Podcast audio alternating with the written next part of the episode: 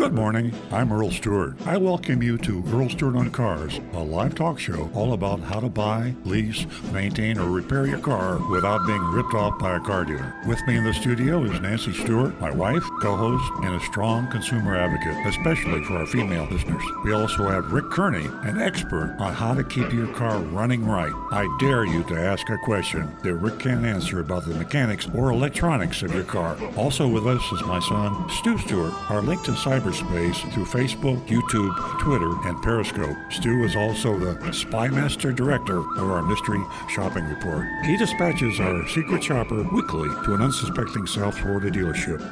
And now, on with the show. And so here I am, Earl Stewart Live. Uh, this is uh, February the 1st, 2020, and we're a show all about how not, how not to be ripped off by a car dealer. Live in the studio with me is Rick Kearney. Uh, I said this in the recorded introduction. Rick is just about the sharpest guy on the planet when it comes to how to fix a car, maintain, repair your car. He's on top of technology like very few technicians I've ever known. And uh, cars are complicated today. If you have a problem with your car, if you have a question about your uh, technical portions of your car, and who doesn't? Everybody does. The cars are so complicated today, I guarantee you have a question. Just call Rick anytime. Uh, you can call the show at 877 960 9960. The show is live today, February 1st, 2020. You can call us at 877 960 9960. I'm expecting a call from a man named Barry O'Brien. You may recognize that name. He's a radio guy. He was on this older station when before it was uh, bought and sold. And uh, he's been on other stations. He's a radio guy. Barry O'Brien had a great experience. I almost said great. Uh, he has a solution to the problem about how not to get ripped off when you're exercising your purchase option on a lease car. So, Barry, I hope we didn't scare you away. Uh, I hope you can call in because, as I say, we are live today, February 1st, 2020. Call us at 877 960 9960 or text us. That's popular. Text number is 772 497 6530. Again, that text number is 772 497 6530. And we are on YouTube, we're on Periscope, we're on Twitter, uh, Facebook. Uh, Facebook uh, and YouTube are very popular, and uh, you can post, and we'll read your post, answer your questions, read your comments. So please try to communicate with us because this does make the show. I hope I didn't scare off too many people because of the technical uh, malfunction. We had a, a, strange noise going out over the microphone. It was music, and uh, now my phone's ringing. So this is, this is going to go down in history is one of That's the most. Jim Pell. it was a shrieking alarm sound, by the way. I can't I can't describe it to you. I can imitate it. Would you like me to try and do that? All right, what the heck? oh Sorry. my God. but Great it didn't job, stop. Stu. Yeah. Yeah. So anyway, uh, you got to roll with the punches, right? I mean, I, I could even tell you that I forgot my briefcase and left all of Nancy's stuff home. Nancy Stewart, my co-host, uh, made a special effort to come in today because she tore her tendon in her foot and had an operation on it and was out last week, and now she's back. And it was a, a major effort for her to get in the studio. So we get in the studio, and bam, technical problems, and uh, we, we got on the uh, radio earlier this morning and said, no show, we're going to play a rerun. And suddenly, we didn't fix the problem. It just miraculously healed itself. And it might come back. But we figured, what the heck, let's give it a try. We love doing the show. Uh, we hope we have some listeners out there. And it's going to be especially important to us this morning to have you communicate with us. We do have a mystery shopping report, of uh, interesting report on CarMax. Uh, they're the largest used car operation on the planet. They're actually the second largest operation in South Florida. But uh, we did a great mystery shopping report on them. We always have a lot of fun doing that. And if you'll stay tuned, we will do a real mystery shopping report that we did yesterday, January 31st. So everything is current and it's uh, not a rerun. You're listening to Earl Stewart on Cars live, um, and we would love to have you call us. I'm going to give these numbers out until you uh, keel over because we need your calls. We need your calls. 877 960 9960. That's the audio phone number, 877 960 9960. And the text number is 772 497 6530. Love to hear from you. Uh, let me uh, ask Nancy Stewart, who really made a, a major effort. We had to wheel her in to the studio because she can't put any weight on her boot. Special thank you to Rick Kearney, who got me from the first floor to the fourth floor. Thank you, Rick. Exactly. It's really great to see all you guys, and I'm glad I'm back. Yeah. And uh, it is uh, a wonderful show. Tell and, uh, everybody how much you love the female callers and Yeah. why that's so important. You know, I, I was driven by them this morning and the thought that, you know, someone would call and help to build this platform that we're building. And Tina has been a part of the march, and I can't thank her enough. So, ladies, $50 for the first two new lady callers. I No conditions, no no strings attached.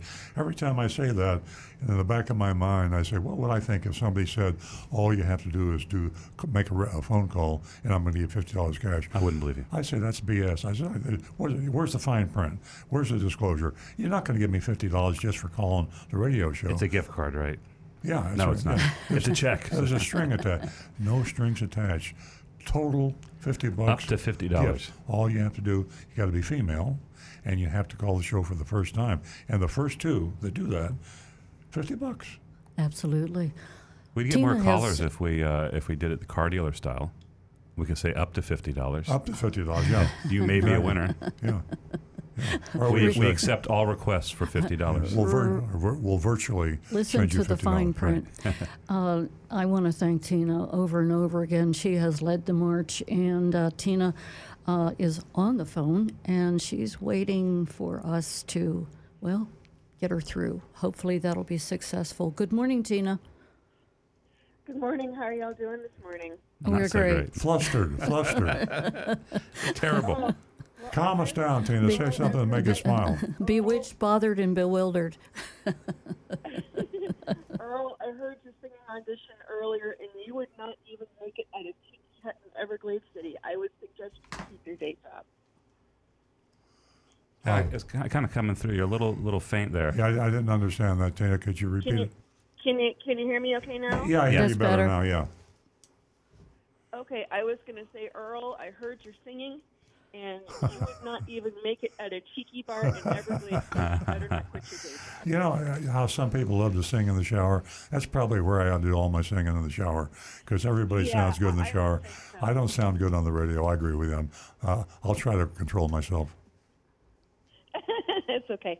Um, I have a quick question. My father and mother just went to Germain Toyota Lexus in Naples, and they got themselves certified used Lexus SUV, and it's beautiful. And I told my dad, I said, you know, with this whole Takata airbag business, you really do need to check and make sure that airbag was replaced. And he says, oh no, I think they did everything. But if something is certified used or cert- I should say certified pre-owned, excuse me, certified pre-owned, does that mean the recalls have been taken care of? I can I can address that, Tina. Um, listen, no, it doesn't, and uh, they're, they're supposed to be taken care of. So the manufacturer, and this we just went through this because we had a massive recall. Um, millions of uh, of Toyotas and Hondas were affected, and uh, we were we received instructions uh, not to list these for sale as certified vehicles. Now, as a our policy anyway is not to sell them anyway, so that's our internal decision. But across the country, Toyota let all their dealers know uh, not to uh, call these certified vehicles. That said, uh, a lot of dealers left them up online, and we did report them to Toyota.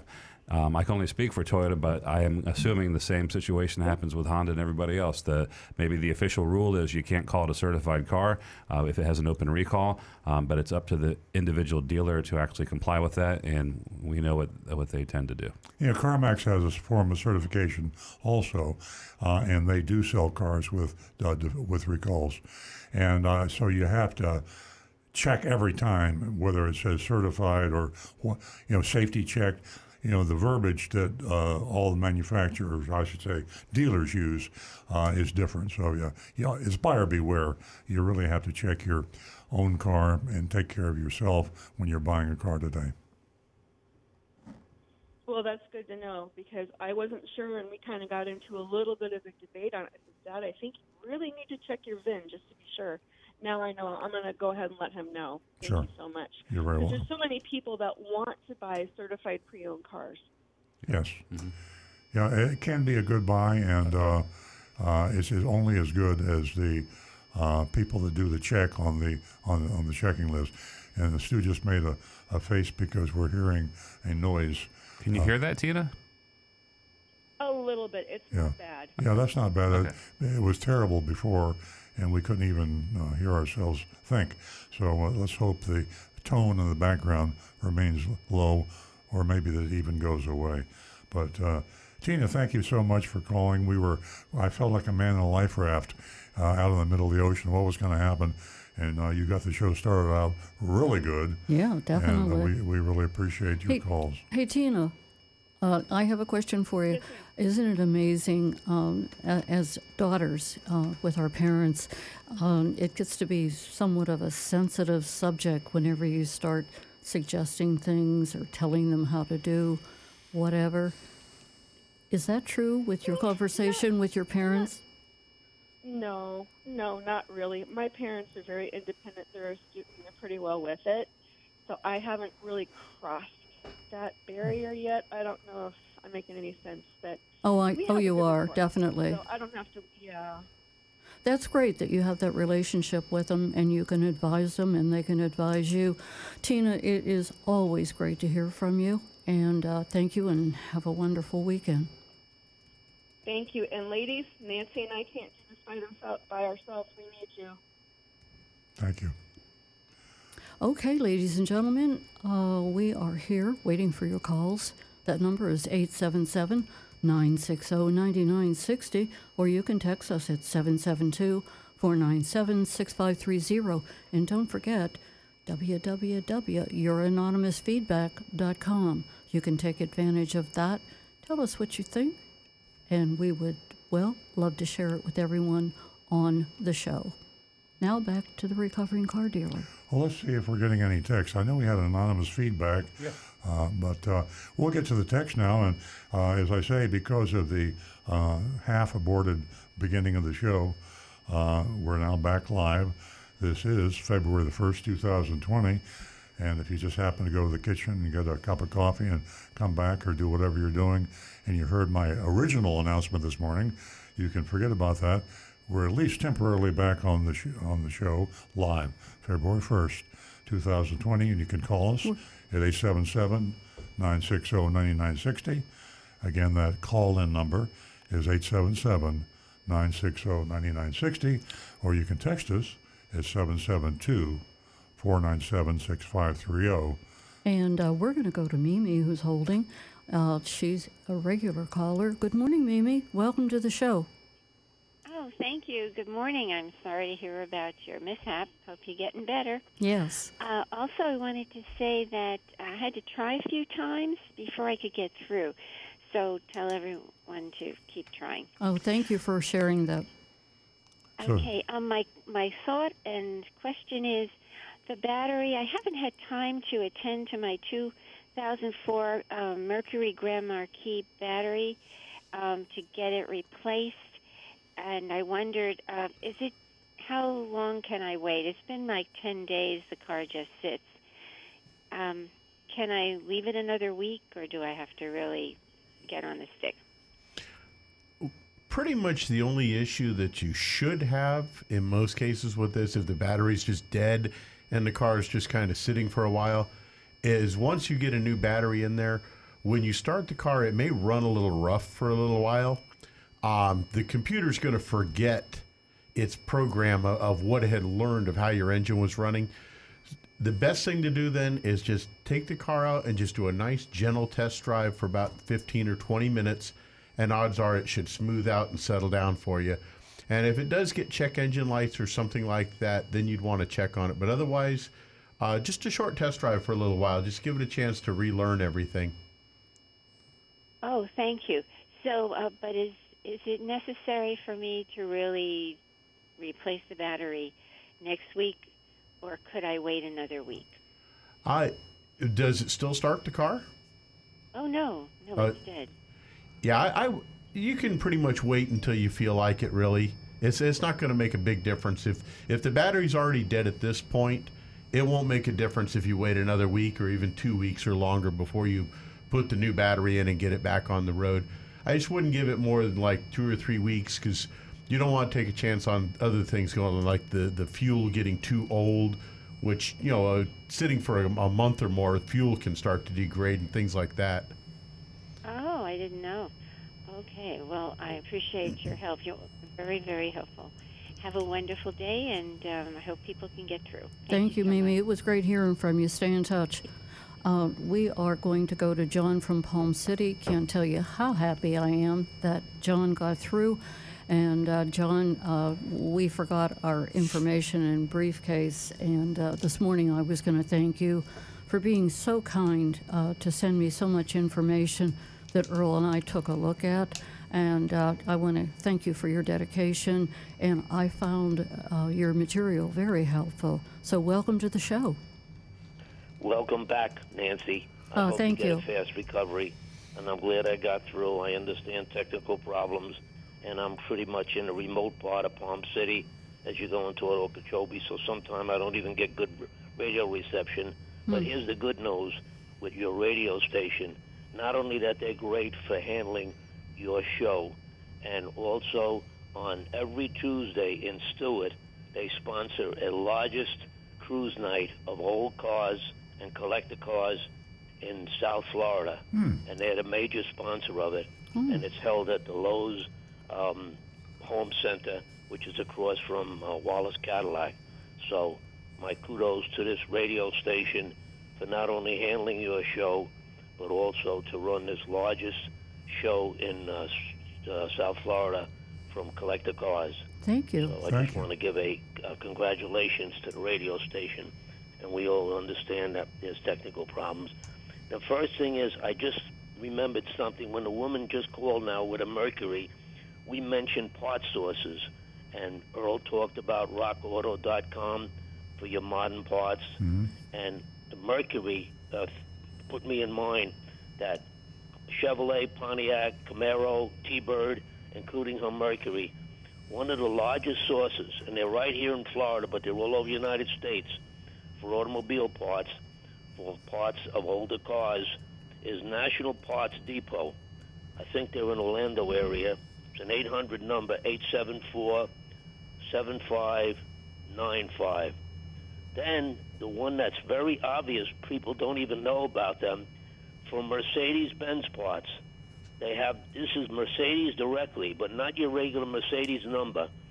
It's they're on Facebook. It's uh, for instance a woman with a 64 a Mercedes 230 SL. They needed an axle.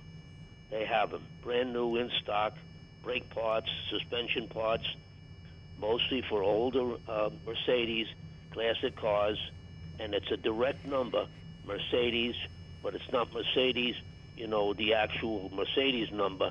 It's a division of them, 866 622 5277. Then there's many other groups uh, for Buick, Cadillac, Pontiac, Chevy. One of them is Original Parts Group, 800 243 8355. So for people like with Saturn, Mercury's, Pontiacs, and they're worried about these firms that I talked about, they can research it further, have brand new parts, mechanical parts available, so that they don't get stuck or have to junk their cars. Uh, they can keep them going with these part sources. Very so I just thought I'd mention it. Thank you. And I want to mention something else too. One of the things that I, I mentioned to Nancy when I got out of college, I met a junkyard man in Mount Vernon, New York. Tremendous amount of parts and, and cars. I mean, probably the biggest in the United States. One in Russia. But I got a very good lesson from him. His philosophy on life was unbelievable. And what he said to me, and I'll never forget it, and it worked. He said to me, "Behind every good man is a woman." Ah, And I don't want to guess. I don't know the background of Earl and Nancy, but I wouldn't doubt if Earl, who wasn't the most straightest car dealer when he mentioned it, mentioned and entered in 1968. But I'll bet you Nancy Stewart had a lot to do with turning him completely around. Well, you're right about Do you that. think I'm right? Yeah, absolutely. I that's the reason they call me the recovering car dealer.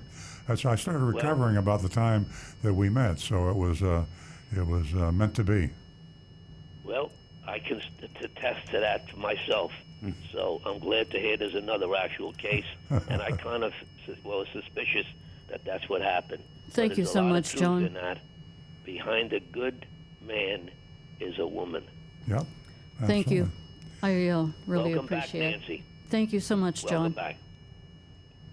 Well, oh, please call again, John. We missed you there for a while, and I know the technical problems are hard to overcome, but you know we count on you. You're uh, been with us longer than anybody. You go back to the very beginning when Nancy and I were only on for a short time, half hour, one hour, and now we're two hours. So uh, you're part of the show. Uh, we we Yeah, miss you when you when you don't call. Yeah, John was very instrumental in uh, making us part of making us happen.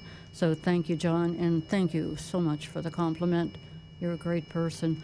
Uh, 877-960-9960, and you can text us at 772-497-6530.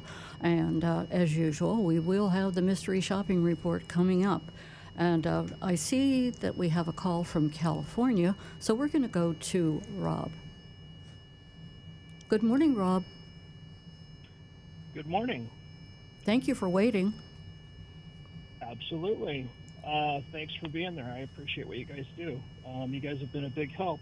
Um, I'm looking to buy a new car. I'm probably about two weeks out. I've spent the last four to five months gathering information, researching. I've listened to your podcast. I've binged it recently, a few other podcasts, websites, etc. Um, I figured out what car I want. I'm getting a 2020 Honda Civic hatchback and I'm going to be adding about $2,000 worth of dealer installed options that I've selected, and I'm going to make sure that there's no other options other than those. hmm Um, I'm planning to buy probably around President's Day. Um, I'm pre-approved through my credit union for an auto loan. Um, the terms were exactly what I want, up to thirty thousand dollars, 2.74 percent for 60 months, which I plan to pay it off sooner. hmm I'm also a Costco member Ah. and I plan to follow the directions that you have on your blog, which are great, by the way. hmm And get an out the door out the door price, no hidden fees. Um, once I have my Costco price, is there a point in using another online buying site? Am I simply going to get? Am, am I simply going to hit the same dealers twice with the same services, with different services, or I mean, does that even make sense? Um, uh, this is hey, uh, Rob. This is Stu. Um, I think you should just to play it safe because we've done when we did a series of Costco mystery shops uh, last year. Um, we found that some the Costco price they they didn't follow the program is what happened, and the Costco price was actually higher than their online price in one case. In another case, the True Car price was better. So um, you got to keep them honest. And stay in contact with Costco. You're already registered, and uh, they know you're out there looking, and they want feedback from you. So, as Stu said, check if you could check with at least one other, uh, preferably two other uh, Costco members, uh, and compare the prices. And uh, you know, I just had, when you were talking, what was going through my mind is Rob is the uh, car buyer of the future. You're the 21st century consumer personified, and you are the consumer, the car buyer that, is feared by car dealerships. And I, that's not tongue in cheek. Uh, the whole industry, the whole retail car industry, is very frightened about the fact that we ha- have people like you, Rob, that go out there and do their homework. Uh, when you do what you do, you will buy your new Honda Civic 2020 uh, for an extremely good price. In fact, a better price than anybody else will. And the dealer will not make uh, much money. He may make no money. Um, he, it will be a very small profit to him.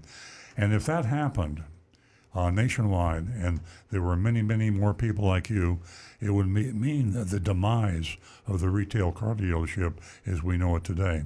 So, congratulations, and uh, it really means a lot to us that you got some of the knowledge uh, from our show, and we'd love to hear back from you uh, after you buy the car. In fact, I'd love to hear the price that you paid out the door, and I'd like to broadcast that to the listeners around here because if you do your homework like you did and buy the car the way you will buy the car, uh, you'll buy the car for thousands of dollars less than a lot of people are buying that exact same car for.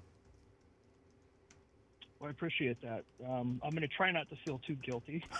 Don't no no. The times are Don't beat changing. yourself up. and you what? It's the car dealers that are out of sync. They're operating in the last century, and they're the only retailer I know of that has not entered the 21st century, and they're entrenched by state franchise laws protecting them. So uh, you're right, and they're wrong, and they're going to have to adapt. They're going to have to change radically uh, whether they like it or not, the way they retail cars. And as I say, you are the spark, and people listening to you uh, will do what you did, and more and more people will begin to shop and buy cars the right way. But uh, love to hear from you next week or the week after, whenever you consummate the deal. Absolutely, and I appreciate you being uh, the fuel that's helping the spark. Thank you, Rob. Thank you so much, Rob. Stay in touch. 877 960 9960, or you can text us at 772 497 6530. Don't forget www.youranonymousfeedback.com. And uh, I want to introduce our next guest that's calling, and he is a fabulous person. I think that everything he touches, uh, well, you might say he's got the Midas touch. Uh, Barry, welcome to the show. Oh, I have the Midas touch. Selling, selling and buying with Barry O'Brien. Good morning. Good Morning. How are you? Good morning. Yeah, good to be back on the air on that station. I was on there a few years ago. Yes. You have a great radio voice. Can I set the premise? Uh, just uh, uh, lay the groundwork. Barry, uh, in full transparency disclosure, uh, is a friend I've known for a while and learned a little bit of what I know on radio from Barry. He's a professional, and I'm an amateur, and uh, but he's really a great guy. And he read a blog that we wrote a little while ago about the bogus charges that are that are snuck they sneak him in on you when you exercise your option to purchase. And uh, he read the blog and he was in the process of exercising the option to purchase. So with that framework barry uh, love to hear your story. Plus barry says he has a solution to that threat. So can't wait to hear barry. Yes. We'll see if we have a solution. Um, the the vehicle is uh, it's a, a Kia Cadenza, uh, which I leased for two years, and I leased it from North Lake Kia, and uh, and this is not a knock on North Lake Kia. They seem to do fine. I think I got a fair price and everything. Mhm. And the lease agreement was uh, was uh, given by, by Kia. Okay, in other words, it's a motor vehicle lease agreement from Kia Finance, yes but North Lake Kia filled out all the all the blanks. Okay, they put in my name and the costs and all that stuff. Okay. all right Now, when you get to the part of ex- uh, excuse me, a purchase option at the end of lease term, it says you have an option to purchase the vehicle from us. Now, in my mind, that means Kia. That doesn't mean North Lake Kia because Sure. the agreement is with Kia. That's who I make my payments to. You can purchase the vehicle from us at the scheduled end of the lease term, as is, where is, from us or a party we designate for the residual value on line 7D plus a purchase option fee of zero dollars and zero cents. And I look and I go, that's perfect, okay? because I have read that if you go to take the, uh, if you go to purchase your car at the end of the lease and you go to the dealer, they can add fees to it. But if you do it directly through the leasing company, Yes. it may not cost you any fees. But then the next sentence says, uh, if you purchase a vehicle through the originating dealer name, Section 1, which is North Lake Kia, instead of the purchase option fee, you will pay a fee to such dealer in the amount of $1,098. Now that's $1,100. so when I looked at the when I looked at the residual value of this car, it was I think it was like 16 grand, 16.5. And I said, and that's a pretty fair price, and I have very low miles on it, and I like the car, so I said that's a pretty good deal. Well, all of a sudden you add eleven hundred dollars, it's not such a good deal. So I called the Kia 800 number for the lease and termination. What they told me was that since Kia does, and, and you can fill me in, and you're the expert on the cars. If I understood this correctly, because Kia does not own any dealerships in the state of Florida, Florida and four other states do not allow them to sell the car directly to me that I would have to go through the dealer. This is correct. Okay. This is correct. Okay. Okay. But the guy on the phone, it sounded like he wanted to tell me a little more, but he couldn't. Mm-hmm. And what he what he said was, you get to the dealer, and uh, if you don't like what they tell you, call us back, and we might have a workaround. and I was like, well, tell me the workaround now. so, uh, so I called North Lake Kia. I couldn't get through. Uh, their their automated voice uh, thing said uh, something like "Welcome to North Lake Kia." but anyway, I'm not trying to I'm not trying to pick on them. Well, I wasn't having any luck getting a hold of anybody, so I used one of their chat things on their website. In about three minutes, a woman called me, and she must have been on commission to get people to come in. They said, "Oh, Mr. O'Brien, if you come in in the next two days, we've got the most incredible deals, whatever." It's like you're not paying any attention to the. All right. So I called back. I go, all right, we're not getting anywhere here. And I called back to uh, Kia. And I happened to get the same guy on the phone. And he gave me the name of a company. He says, call this company and they can help you. And it was called, where is the, where's my paper here? Innovative Funding Services. Innovative Funding Services. Now, for all I know, it could be a wholly owned subsidiary of Kia. I don't know. But I talked to a very nice woman there. She was in Austin, Texas, and she said, "No, we can. We do this all the time. We can provide you with the uh, with financing for the car when it's over. You don't have to go to the dealer, and there is there will be no fee." Now, I wasn't. My lease isn't up until May, so I couldn't really get into the discussion of it. I have I have 800 credit score, so I know I'll get a, a really good interest rate. But it sounded like I didn't have the option to actually pay cash for car. If I wanted to give them a check for 16.5 plus the hmm. tax and all that other stuff, mm-hmm. I don't know that that's an option. So that's where I am right now. I don't think I can get any really more information in a couple of months. But mm-hmm. my point on this is that Kia instituted, instigated, whatever you want to call it, they came into a, a motor vehicle lease agreement with me. They prepared it, mm-hmm. and it says you have the option to purchase the vehicle from us Exactly. at the scheduled end of the lease. Blah blah blah. Well, if they're not allowed to do it, then obviously I don't have the option to purchase it from them.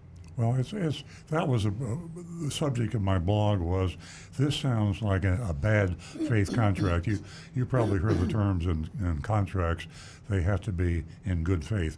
I, if I do a contract uh, with uh, you uh, to uh, cut your finger off and you agree to it, that's not a good faith contract.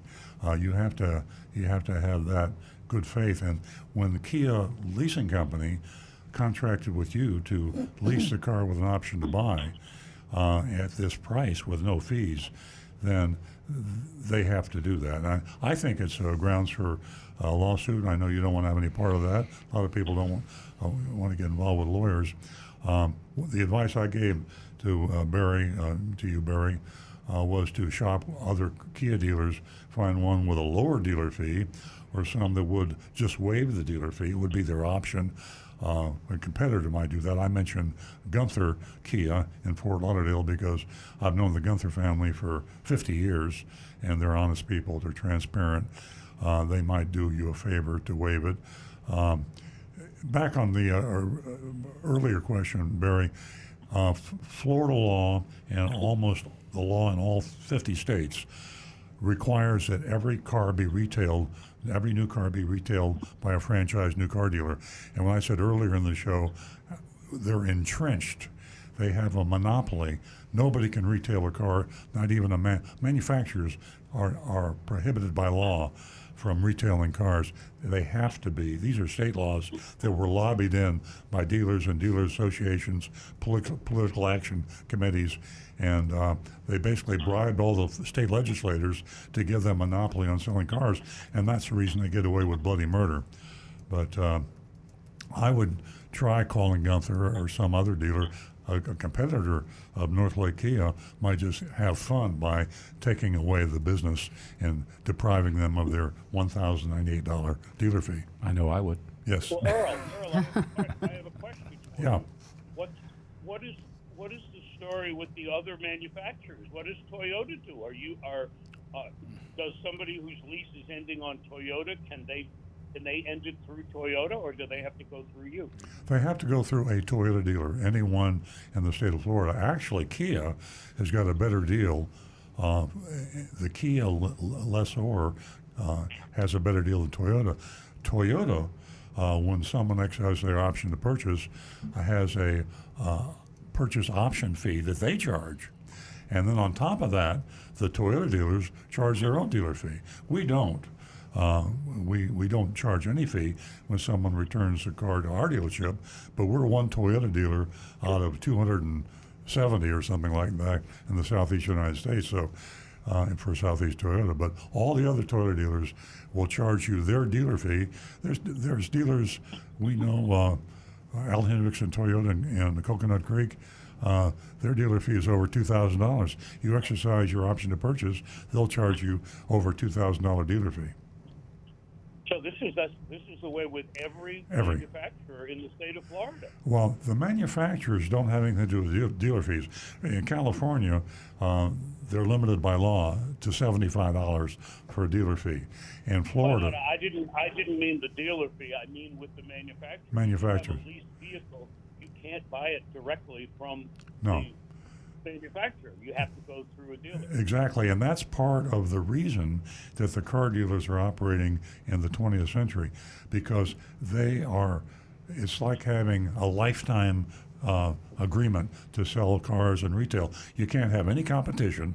Uh, nobody can compete against you, uh, a Toyota dealer in Florida, unless Toyota gives them a franchise, which is approved by the state and the state will not approve a franchise if it's too close to another dealer, and so you have a monopoly. Every car dealer in Florida and every state has a virtual monopoly uh, that is required by state franchise law, which is lobbied in by car dealers. Even the manufacturers don't like the idea, but we are as a as a car dealer. I love it because I have a unique ability. Uh, nobody can come and compete with me. I'm going to sell my Toyotas, and if you don't have a franchise from Toyota approved by the state, you cannot compete with me. Mm-hmm. Interesting. Well, I learned, I learned a lot here uh, today. You gave me a little bit more information. Well, Barry, I can't wait to see how this thing gets resolved. And um, uh, when you call the Gunther in Fort Lauderdale, just say you're a friend of mine, and that uh, I, th- I think they know me. And uh, I, I used to uh, compete with them years ago. Uh, they were uh, a Mazda dealer while I was a Mazda dealer many years ago, and they were the most honest competitor we had back then. And uh, they were. Well, I am Earl. I am still available for adoption. So you know, your son might like an older brother. And, I, I would like a company car, but it doesn't have to be all that. Well, we'll, we'll, we'll start with lunch, and then we'll talk about the adoption. That's the deal. All right, Earl. Thank you. Thank you, Barry. Great call. I really appreciate it. Nice hearing from you, Barry. Good luck. Uh, we are going to go to Charles, who's been holding for quite a while from West Palm Beach, and this is the first time that he's called the show. Welcome, Charles. Good morning. Good morning. How are you today? I, uh, I'm doing good. I hope you can resolve my uh, my problem. I was leasing a uh, a Toyota, and after three years, I turned it into. I bought a Buick. I'm leasing a Buick now. Um I turned it in on January second uh, to a local Buick dealer, and um, the salesman went over the car, looked at it, checked it in, Uh, didn't find any problems with it. Yesterday, I got in the mail uh, that I owe them $551. Part of it is wear and use, Mhm. excessive wear and use, and the other is a disposition fee. Mhm. Now, who's responsible, me or the Buick dealership? Did you say you They leased a the car from uh, Charles? Did you say you leased a Toyota or a Buick? a Buick. A Buick. Okay, I'm sorry, I misunderstood. Um, this is uh, unfortunately standard procedure uh, with leasing companies, and they all have the lease disposition fee, uh, which, um, if you uh, no, no, if you who did you lease the Buick from? Uh, Delray. Delray Buick. Um, the disposition fee shouldn't be charged if you lease another Buick. Uh, uh, that is my understanding. It's the way it is with Toyota and most other manufacturers. Uh, Rick? Well, he's, he said he had a Toyota, but he switched to a Buick and switched his Toyota Correct. lease, traded in, and got a Buick lease. Okay, but you didn't turn your Toyota lease into the Buick dealer, did you? Yes, I did. Okay, that's what that's what uh, puzzled me because uh, you, the, normally uh, t- Toyota requires that you turn your car into a Toyota dealer, and uh, or they Waive it. Well, I, I, let me jump in. If you, if the, the way the Toyota lease works in the southeast, at least, um, if you release a Toyota or you finance another Toyota um, with Southeast Toyota Finance, um, they will waive the disposition fee. If you go from a Toyota um, and you don't release, they, like you did, you went and bought a Buick, uh, they're going to charge you the three hundred and fifty dollars. I understand that. Yeah. In fact, it's in the uh, in the letter that they sent me. Yeah. But my concern is the hundred and seventy six dollars for uh, excessive wear and use. What was uh, specifically? Did they give you a detail on that? Uh, they did. They, Yes. they, what was the detail? Um, curb rash, dents, chips, light scratch, heavy scratch. Yeah. Uh, they show no pictures. Mhm. They sent one picture with this, which was uh, the front of the car. hmm But when I turned it into Buick, um, they found no chips or scratches. Now, perhaps that happened at the Buick dealership. Sure. Yeah. Yeah. Entirely possible. Did you uh, have the uh, the official like the, they they recommend getting an inspection done? They send somebody out to your house take a look at it. Did did that happen? I, I didn't. No. Yeah, that was. Um, they will usually will send. So who sent you the pictures? That came in from Southeast Toyota Finance after it was uh, Correct. turned in. the best course of action. later. Yeah, it's it's tough to take care of that. If there is a um, because the Toyota dealers usually have a, um, relationship with the bank. If there was some kind of disputed um, dam- damage on the vehicle, um, sometimes they Mhm. can intervene in your, on your behalf, and they might be able to waive it or reduce it or something like that. Your best protection, and this will go. Did you when you got the Buick? Did you lease that or did you buy it? Yes, I'm leasing it. the, it's really important because they can be real sticklers and they and they got you because it was in the contract. So um, the best way to protect yourself is to get that official inspection done, and they have a and this is before you turn it in, so you have the opportunity to dispute anything that you disagree with. So if they come up and they say that it's excessive wear and tear, and you think that it's minor and it shouldn't be, then you have an opportunity to talk about it then. Um, without that official inspection, you're kind of uh, you're kind of hung out there to dry. Yeah, Charles, I you know I hate to uh, give you bad news, but that the fact is that when you switch vehicles, you go from one make to another make car. The lessor of the former make uh, has very little uh, They don't love you sympathy. anymore. Yeah, very little sympathy. Uh, if, you, if you had leased another Toyota, uh, you could have probably negotiated down the price. Uh, the fact that you leased a Buick, uh, and that's is wrong. They were wrong to do Yeah. that. Uh, I don't like the whole concept. I think that they should take disposition fees and all their other fees. They have an acquisition fee and they have a disposition fee. You probably don't, didn't even know you paid an acquisition fee. Uh, this should all be included in their advertised prices, but they don't do it. All the manufacturers uh, are derelict in this. The lessors are derelict in this. It's wrong, and you got caught in, in the vice, and I'm really very sorry. I see. Okay. I appreciate All the right. I will. Uh, I will suffer. Yeah. The good news, $177 is extremely small compared to some of these bills that we see come Yeah. in for yeah, thousands. We, we see them for thousands of dollars, uh, even when they lease another Toyota or buy another Toyota, and we go back and negotiate. Sometimes we can negotiate zero. Uh, we're usually uh, successful in getting some reduction, but that's when they release or uh, or no, buy another Toyota. So $177, uh, you got lucky, and I know it doesn't feel that way, but Yeah. you got lucky. Yeah, very lucky, Charles. when you got that Buick, you went against the family. Yes. Yeah, exactly. And Charles, most times, whenever these cars, when you turn your car in and it sits in the lot, um, you know, it could, anything could happen. All the scratches, everything you just mentioned, could have happened when you turned it in. It, you're not responsible for it. But unfortunately, uh, there are a lot of people who don't take pictures of their vehicle whenever they turn it in, and it sits on the lot, and it's uh, well, they roll the dice and whatever. So, um, as the guy said, uh, you got off easy. So, I can't thank you enough, Charles, for calling the show, and I certainly hope that you stay in touch with us. I certainly will. Thanks very much. You're welcome. Have a great weekend.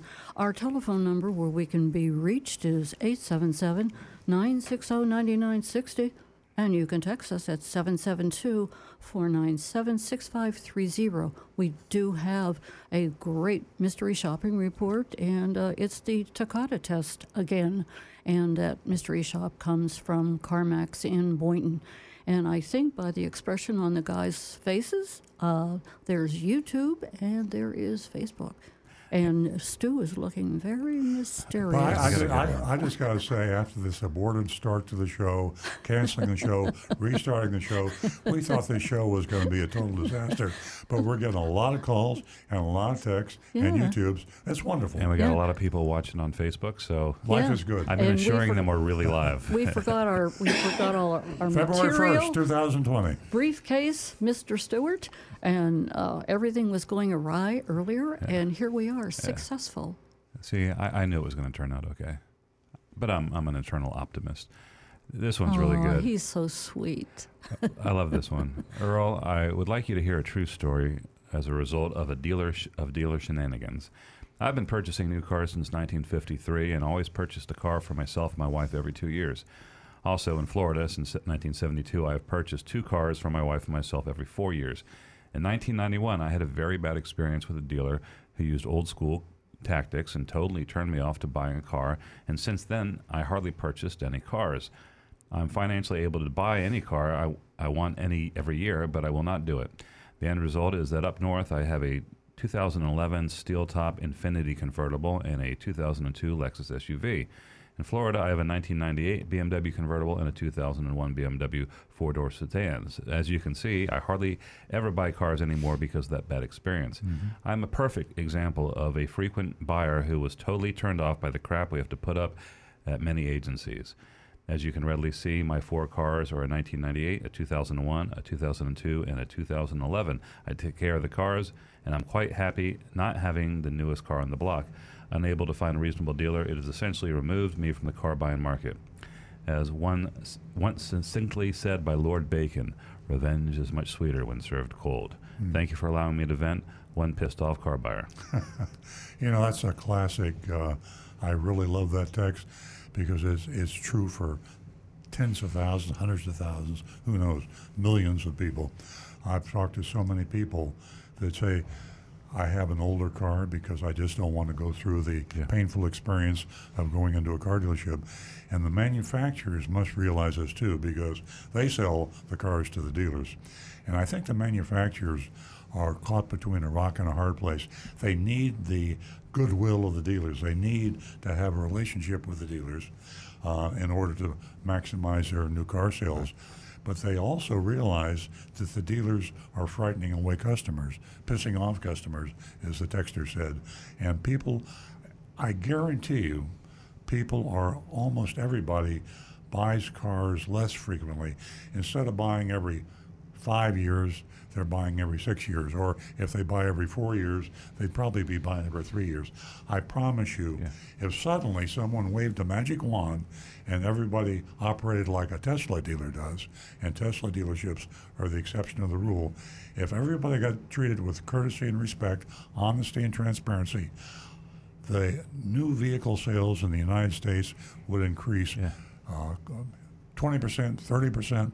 I don't know what it would But be. But the problem is, see, uh, manufacturers know this, but their solution to the problem is to push leasing, which forces you to come back instead of like they better know behavior. It, they right? know it, but they can't do anything about it because the dealers are entrenched with state franchise laws.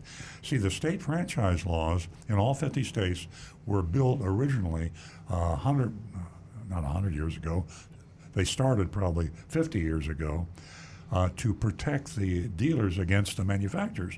The manufacturers, at the very beginning, when I was a Pontiac dealer in 1968, the Pontiac General Motors were predatory. They, they preyed on the dealers, they took advantage of them, they pushed them around, they canceled franchises, uh, they put dealers out of business. Uh, uh, my father was a district manager for Pontiac Motor Division, and his instructions when a one of their dealers passed away, this is a true story. They sent General Motors sent my father into a Pontiac dealership and said, "Do whatever you do to get her upset enough where she'll sign this agreement to waive the franchise." And he went in there and did what he was ordered to do. That's how predatory and nasty the manufacturers were a long time ago. So sprang up all over legislators protecting the dealers, and pretty soon dealers are pretty well protected. Do you know in Florida they have a perpetual contract? Every car dealer in Florida has a lifetime contract. Uh, they cannot, uh, a manufacturer cannot cancel a Florida dealer for any reason other than something extreme, like a felony or you know uh, something absolutely terrible. A dealer can get away with just about anything in Florida, and they're protected. So the manufacturers have to tippy toe around the dealers. And that's the reason the dealers can get away with anything they want to. But anyway, great text, and I know the manufacturers are squirming now Yeah. uh, to figure out how they can get out of this situation. Uh, great answer. Okay, I didn't mean to rant. So you're, got you're carried just away. informing the Got emo- audience. I got emotional. 877 960 9960, or you can text us at 772 497 6530.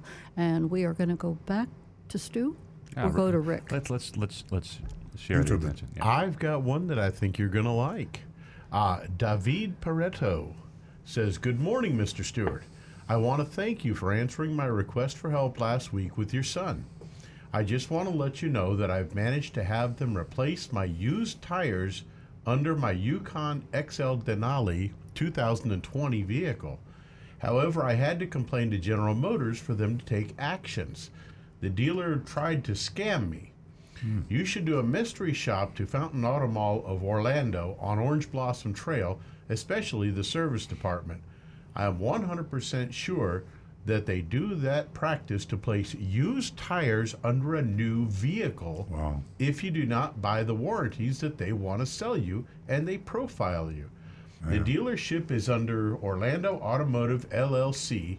Please advise your listeners to check your tire treads before leaving a dealership, especially if you buy a brand new car or one with low mileage. Thank you.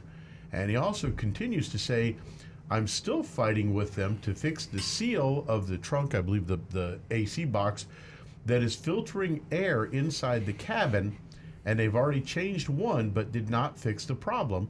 I believe that they have two more strikes, and then do I have a lemon? Well, yeah, you have uh, three attempts documented, by the way. You have to put this in writing. Uh, documented three attempts, and you have uh, action under the lemon law in Florida. So, uh, thank you very much for that, YouTube. And uh, we just may shop uh, the uh, Fountain Auto Mall in Orlando. That's that's uh, only a couple hours drive. Yeah, we can hit the parks, do a little Universal, Harry Potter World, Yeah. Disney. I'll Hey- do. I'll do it. Nobody knows me up there. Why is your Thunder going to take the kids. No, no, no, no, no, no. I can do that. I'm unknown in Orlando. Oh, that's right, Bobby. Yeah. Here, I'd be spotted. So, okay. All right, this is another text. This is from Joe. It says Earl, when checking out this is this one's fantastic, by the way. Earl, when checking out and testing a used car prior to purchase, it's easy to do if you have a list to follow. If you don't have a list, chances are you're going to miss most of the parameters needed for a complete and definitive test. Uh, do you know where a list can be obtained? And if you do not, can someone on your staff, he's talking about me, prepare this aforementioned complete and definitive uh, test list and post it online? And let me just jump in. That's a great idea. We're going to put together a list of what to look for when you're buying a used car and what to do, and we'll put it on earloncars.com. Yeah, and Rick can uh, help us with a list. I started Yeah, to Rick, say, will, Rick, Rick, Rick will make the list, and I'll post it online. I, I, I started to say gold, the gold checklist, but I, I think that needs some modification. You know, the uh, certified car. Well, there- there's there are things that a, that a general consumer anyone can look at on the car to try to get an idea if there's an issue with them or not. But then there's also things that you're going to want to take the car to a qualified mechanic to have it fully inspected on any used car that you're looking But at. But I'm thinking with this list, they could give the list to the qualified mechanic, and uh, Absolutely. you don't want to make it too detailed because then you're talking about a lot of Yeah. time and money. Right, but a basic inspection and things under the car, Yeah. In the engine, things like that. Yep. And it could also include things just things to ask about, um, smells to look out for, even just general advice. You know, like taking it to another mechanic and things like that. Checking Bullet, for bullet holes. bullet holes, uh, yeah, bodies in the trunk. Yes. right. But also running the VIN, checking for recalls, stuff that you got to do every time you look at a used car. Yeah. All right. Uh, here's a question for Earl. Do you always have to go to court uh, for a depreciated value claim? Is there anything you should know specifically before proceeding? Talking about diminished value, I'm, I'm assuming. Yeah, on diminished value, when you uh, you wreck a car, uh, the insurance company pays to fix the car, but they don't take into account the fact that the mere wreck itself diminishes the value.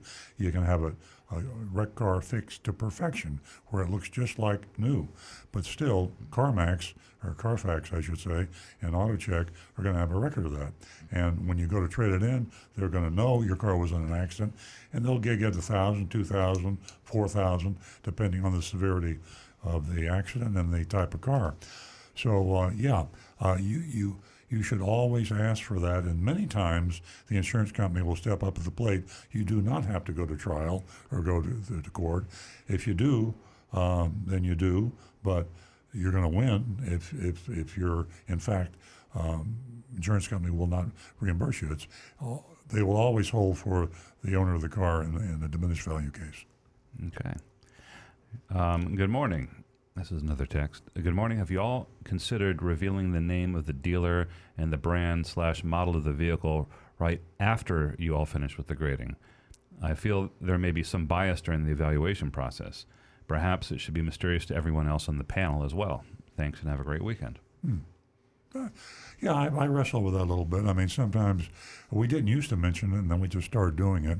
Uh, I think part of the reason we mention it is we would like the dealer that we are doing the mystery shop on to tune in, and uh, uh, we think that uh, it's just fun when they do that. Uh, we tell the truth. You know, it's kind of like an in-your-face thing. I mean, I admit it uh, that we brag about the fact that we've never been sued, and we tell the truth, and you can't sue somebody for libel and slander if you tell the truth. So we're saying when we name ABC dealership that we're going to be shopping, and we'll read the report at the end of the show. We're hoping, you know, everybody tunes in. The owner, the sales manager, the salesman. We hope they're all gathered around the radio, Yeah. and then we can tell the story, and they can, you Yeah. like it or lump it. And, and I mean, obviously, you know, we're human, so you know, bias creeps into everything all humans do. Yeah. But I can tell you, I mean, listen, we've we've had some pretty, I'll just say here, crappy dealers uh, that we've given pass, given passing grades to, Yeah. and we've given some bad grades to some good dealers. So I think we keep it pretty fair. But We, we, we try. And Absolutely. Yeah, we pro- we are biased. I mean, we're biased because We're we're, in the human. business. Uh, we, we're in the trenches. We compete with these uh, people that don't play fair, and that's one of the reasons we feel biased. Yeah, and we get to the good, bad, and the ugly. Uh, we share it all. Uh, it's evenly divided. I have a text from Fort Worth, Texas, from Sylvia, and Sylvia owns a uh, Jeep Wrangler. And she says, uh, you know, for a woman, she just enjoys tearing up the uh, trails and the terrain out that way. And uh, she wants to know uh, even though it's a do anything, go anywhere of Jeep, why does she have so many problems with it? And why are they so popular? Well, I can tell you, Sylvia, uh, that they're popular because, well, you're part of a cult. And as far as reliability, I'll let Rick answer that. Jeeps are sexy. Yeah. That they are Yeah. sexy, cool vehicles. I want to drive a Jeep. I mean, I, I, I see a Jeep, I say, boy, that looks like just- fun. That And then- was part and of- Then, and then I sober up, and I say, you know, if I drove, if I drove the Jeep, I could be killed. They're not safe. Uh, I'd spend a fortune on repairs and insurance, and uh, Is that your body you're talking about repairing or the Jeep? well, just check Consumer Reports. It's just not a good product, but they're fun. well, Se- uh, Sylvia, she agrees with you, and she said it in her text that they're sexy. And Yeah. that was the reason why, one of the reasons why she purchased it. There are videos online of people. Now, granted, these are modified Jeeps, but they're still road roadworthy. They can be driven legally on the road, and yet they will drive them up a rock wall that nobody in this room would be able to climb up. and these Jeeps will drive up that wall. It's amazing what they can do, and yet the Jeeps that you find in the showroom, those brand new Jeeps on the dealers' lots, just they're not a well built vehicle. They're it- not a reliable. Is that the Jeep vehicle. Spider Man? If it weren't for Jeep, Very Jeep, much so. if it weren't for Jeep, Fiat Chrysler would be bankrupt. Yep. They're hanging on by a thread. There's talks of bankruptcy. There's talk. They're trying to merge. Their, but the Fiat Chrysler Jeep Dodge uh, manufacturer uh, is uh, hanging on by a thread, and the only profitable thing they got going for them is this uh, crappy product, uh, Jeep, which is also.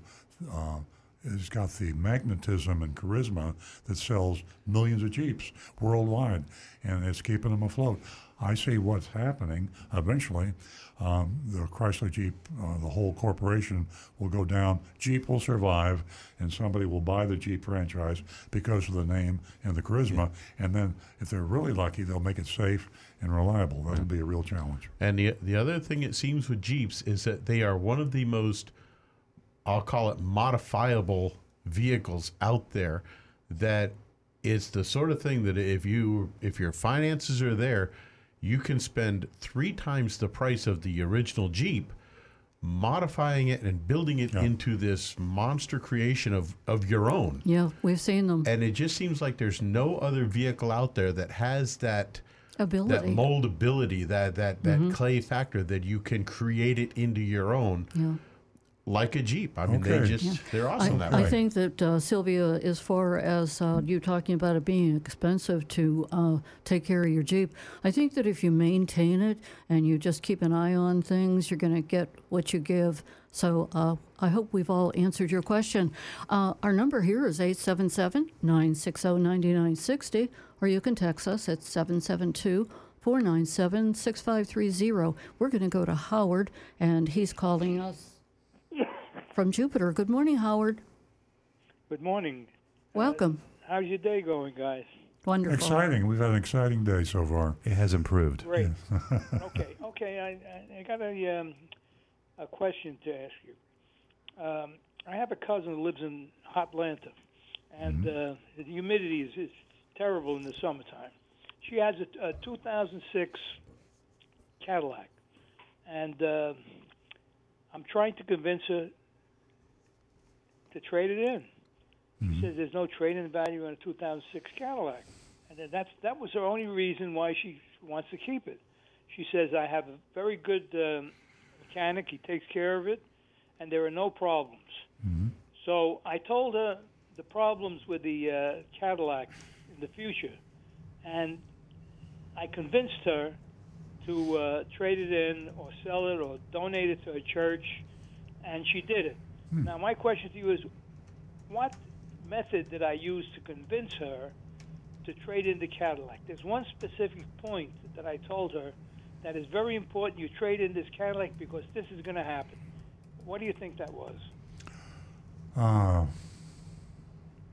they would uh, trash the product and say Cadillac isn't a good product, or uh, no, No, I- no, no. I, uh, something that could go wrong with a Cadillac uh, because it's a 2006. 2000. Would, uh, Howard, would you? Would is it be the the, answer? airbag? Takata airbag? You, you got it. You got Uh-huh. it. I told it. That's what I was going to say. You live in you live in Hotlanta. Humidity. 2006 uh, Cadillac. Uh, even though I, the, the uh, airbag was not recalled, but uh, a 14-year-old airbag, in my estimation, is a, is a dangerous thing. Am I correct?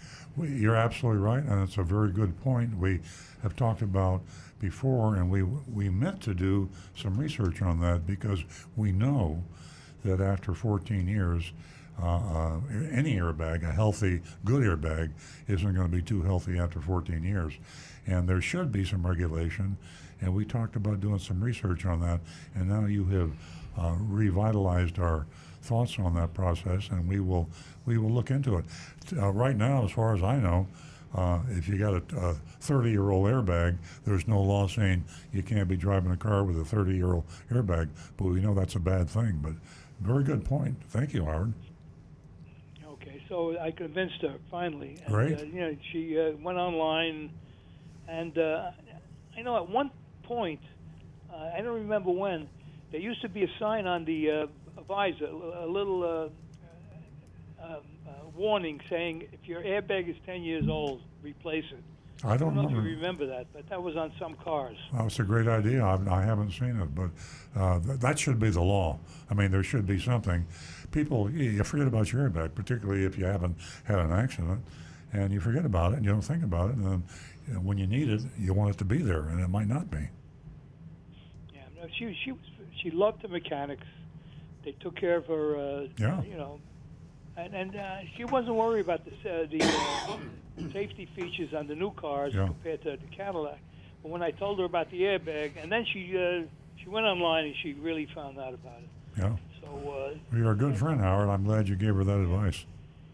yeah, I know. And you just figure Atlanta with the uh, the humid summers and Oh, man. and, uh, not a good idea. Now let me ask you this question, uh, Rick. Let me ask Rick. If you live in Arizona, would the airbag uh, deteriorate because there's no humidity? I'm going to say yes, it will, but not as as quickly a, a rate because one of the things that they did state was that high humidity and heat were the bigger issues. Um, I think it would still, it's still going to age, but not like they do in the humid areas like the uh, NHTSA Texas, Louisiana, Florida. NHTSA, if you look at any CarMax report, they list all the Sun Belt states, and Arizona is one of them. Ah. Uh, but you're right, uh, humidity lower, probably a little better there, but the Sun Belt states are named in the NHTSA reports. How about in the Rust Belt states uh, with the with the? Uh, Never thought about that. deteriorating? Not as much. you got a point. Yeah. Okay. It's great talking to you. Have a good day. guys. Thanks, Howard. Thanks, Howard. Give us a call toll free at 877 960 9960, or you can text us at 772 497 6530. Uh, Guys? Got a lot to get through. Oh, boy. I'll, okay. I'll, I'll speak more rapidly. Actually, I'm going to summarize one. This is one from Brian on the west coast of California, who got a, a kick at my remark last week. Come like, there's only one coast in California, but uh, anyway, I'm going to summarize it. Basically, he told the story of his dad, who just leased a, um, a, t- a 2020 Toyota Corolla um, from Frontier Toyota. And the salesperson was Drew, and he just wanted to say it was an amazing experience. They were honest, transparent. They lived up to their promises. They told, did everything by the phone and by email. And uh, when they showed up at Frontier Toyota, uh, there were no surprises, and he had a great, great experience. So we are endorsing Drew at Frontier Toyota somewhere in California. I guess Google it. I don't know exactly where on the west coast. No, I'm sorry, Valencia. That's just north of You uh, know, the LA. Frontier is kind of a scary name, though. It's kind of, I think. I'm wild picturing- one. I wonder if there's a Deadwood Toyota. I knew exactly you were thinking about that. What, Oh, you got to no. Google that. Uh, no, Valencia, California is just to the north of uh, like downtown Los Angeles. I Ah. know because my son's first college choice is in Valencia, Cal Arts. Um, but thank, uh, thanks, Brian, and uh, and I hope people are listening out in California and give give uh, Drew a shot. Um, got a question from Bob. Wants to know if the if it's true that the Toyota Venza is coming back. Um, he needs a five-passenger SUV, and Rav4 is too small, Highlander's too large. Uh, the rumor is true. The Venza a beloved model that was that died too soon is coming back as a hybrid. So that's true. And Anne Marie, uh, longtime texter, says, "Good morning. I hope you have a speedy recovery, Nancy." Thanks, Anne Marie.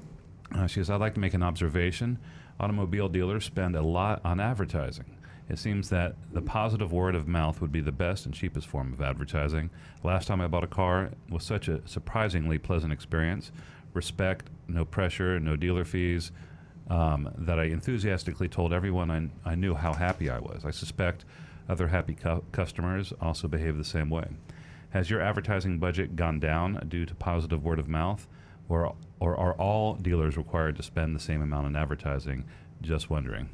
Anne Marie is so sharp. What an intuitive, uh, smart question. You know, in South Florida, Anne Marie, we have a huge influx of new folks. I mean, let's face it, the Sunshine State, South Florida, everybody wants to live in South Florida, and the amount of new folks are, is. You buy a car every five or six years, so people come down from New Jersey and they move into town, and the word of mouth doesn't work with those because they don't know anybody here, and uh, they might have a few relatives, but it's not like they were, you know, here for 15, yeah. 20 years. So you have to go out and capture the attention of the people that don't even know that you're there. Uh, you can. Uh, there's businesses in South Florida that if you're not on television, if you're not on Facebook, if you're not on uh, Google or uh, whatever, uh, they're not going to know you are, you're there. So uh, it, it's a kind of a state. We're in the uh, kind of an area where we really have to shout and yell, and you see a lot of it, too much of it. Yeah.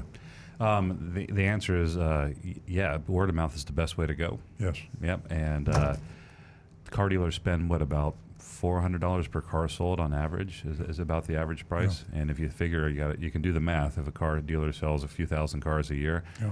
That adds up to a lot of money, millions of dollars. If you're a little bitty town in Kansas, you know, population 50,000, and nobody uh, ever left, and people didn't die that much, then you wouldn't need any advertising at all because everybody know who you were. If you're a bad guy, you're in trouble. If you're a good guy, you'll sell a lot of cars. Yeah. Word of mouth is so powerful. it's If you're- amazing. If you're in the itty bitty town in Kansas, they don't have a choice. Yeah. we we know a guy in, in Amarillo, Texas, who's got a Toyota dealership. Uh, you go, you, he goes, you can watch your dog run away for two days. It's so flat and wide out there. He goes, he has no competition. It's literally, you got to drive like 50 miles to get to the next Toyota If, and if you want a Toyota, you got to buy it from him. Otherwise, you know. Thank, thankfully for the folks in Amarillo, he is an honest good guy. So, but He is, if yeah. he if he decided to go evil, oh boy, watch out, Amarillo. Oh, yeah, definitely. Thanks, Anne Marie. Uh, we're going to go to Jim, who's been holding from Lake Worth. Good morning, Jim. Good morning, all. How are you? I'm just fine. How are you? Thanks for tuning in. What can we do for you? Uh, I was just wondering, do you have a, an app that I can listen to your show on my phone? Yeah, yeah. You can um, download get get Tune In Radio, and you can listen to us live. And um, if you wanted to hear uh, rerun shows, you can use the just the Apple Podcast app, or if you're on a, if you're on a, have an Android phone, you can use Google Play, and um, and just search Earl on Cars. And all the old shows are, are there, and you can listen to anyone you want. Um, and if you want to listen to us live, like I said, Tune In Radio is probably the best Yeah, way. T U N E I N. Tune in. One word. T U N E I N. Just download that from the App Store, and you're in business. Yeah, because I tried to um, Google it a while back, and you know, said Earl Stewart car show, and uh, give me all kinds of information about your dealership and everything else, but uh, uh, nothing about the show. Yeah, Earl on Cars. You, can also uh, go online to earloncars.com.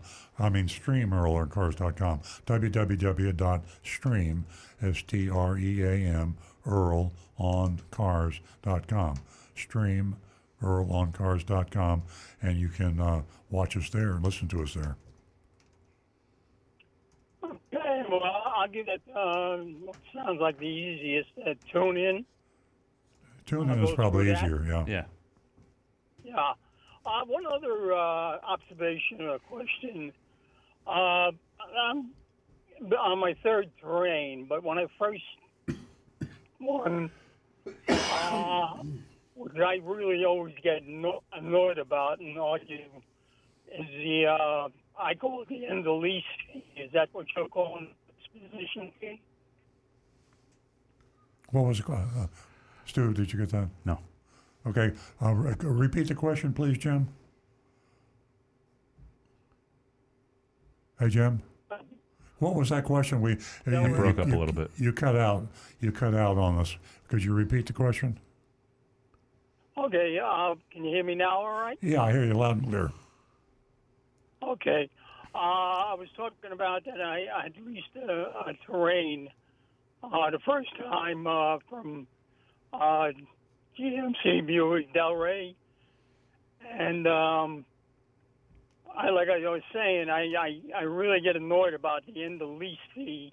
Now, is that what you were calling a disposition fee a little while ago? hmm Yeah. Yeah. Disposition fee is a gotcha that all leasing companies have in their um, fine print. And um, if you release or rebuy the car, then they waive it.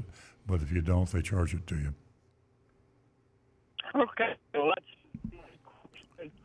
I'm wondering if Toyota, uh, GMC or GM financing first car, or either that or the dealer just wanted to make the deal. They didn't show us. Well, the the only the leasing company is the one that can waive the fee. The dealer, uh, the dealer can't waive the fee. Now, the dealer, of course, could pay the fee for you, but it's unlikely he would do that.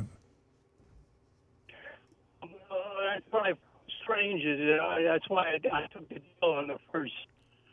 Uh, Yeah, yeah, we got a bad there was connection. no here. end to lease so Yeah. I was Yeah. just wondering if that does happen. Wow. Yeah, your your your your phone connection's breaking up on us, Jim. But Yeah, we can continue answering. I think it's uh might be the weather. yeah, Oh, uh, well, if, if you're having a lot of trouble, uh, and, uh, end the call. Well, okay, thanks, Thank you, Jim. I, I appreciate it. Sorry, it, it sounds like it's uh, either in the station or maybe in your phone. I'm not sure what it is, but please call again. Thank you. Yes, please do. 877 960 9960. Or you can text us at 772 497 6530. The guys have uh, a lot of texts and YouTube's coming in, and our show is definitely a success, but our callers come first. David, good morning from North Palm Beach. How are you? Good morning. Good morning. Hi, this is David in North Palm Beach. Uh huh. Welcome to the show, David. What can we do for you? You're on the air. I have a technical question. I have a 2007 Solara. They told the tire light is on. They told me I needed new sensors. I put four new sensors in it. What is the button on the left-hand side down below? How do I reset it? After I put the new sensors in, my light is still on.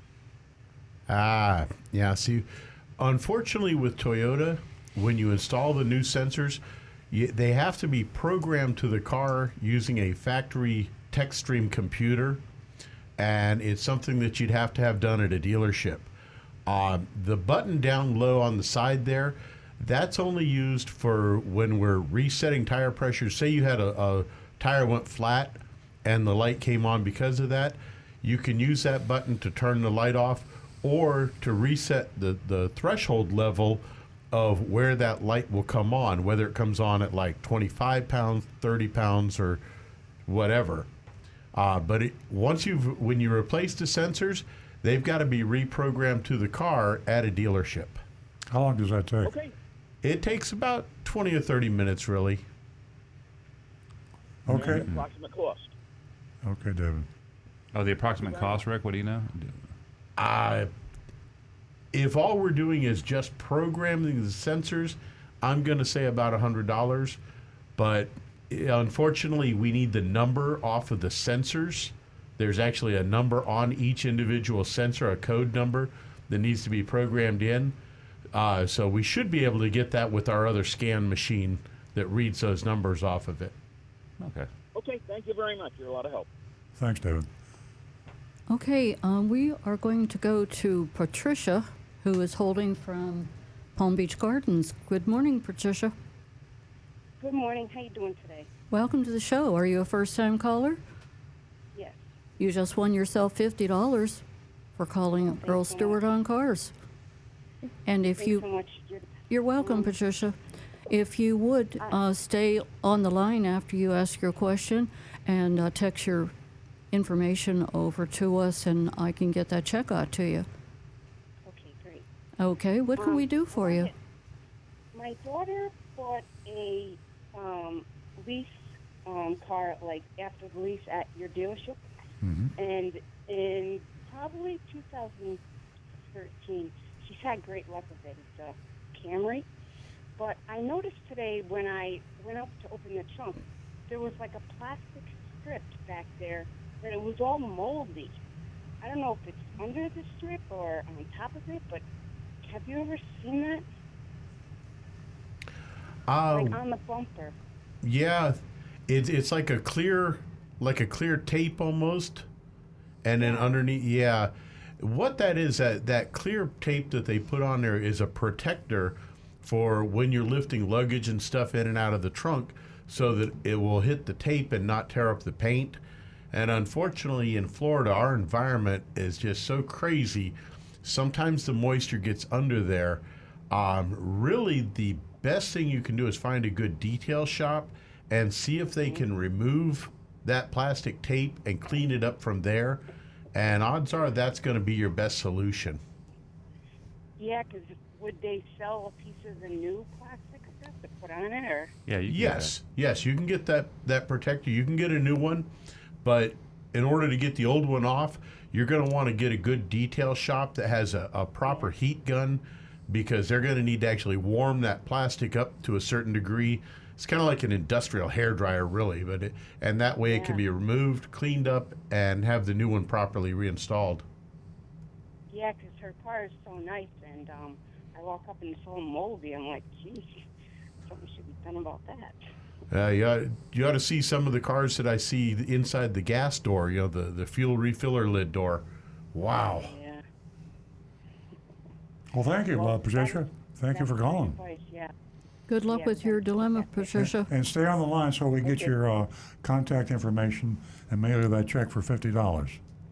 And give us so much. give us a call again, Patricia. Spread the word. We need all the ladies and their help to build this platform right here at Earl Stewart on Cars. Now back to our texts that are coming in and our YouTube. Yeah, we got Steve on Facebook says uh, last week I asked a question about car buying philosophy. Old school said that if you buy a used car, you're buying someone else's headache.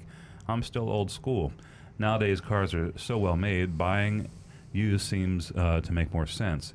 Is there a sweet spot where we get the best value? Used car is the best uh, deal. It's better than a new car. If you find the right used car, you have uh, gotten rid of all the depreciation that you suffer when you drive that brand new car off the showroom floor. Thousands of dollars depreciation. You save that, and you just do your research. Have the car checked by a mechanic. Uh, check the Carfax report.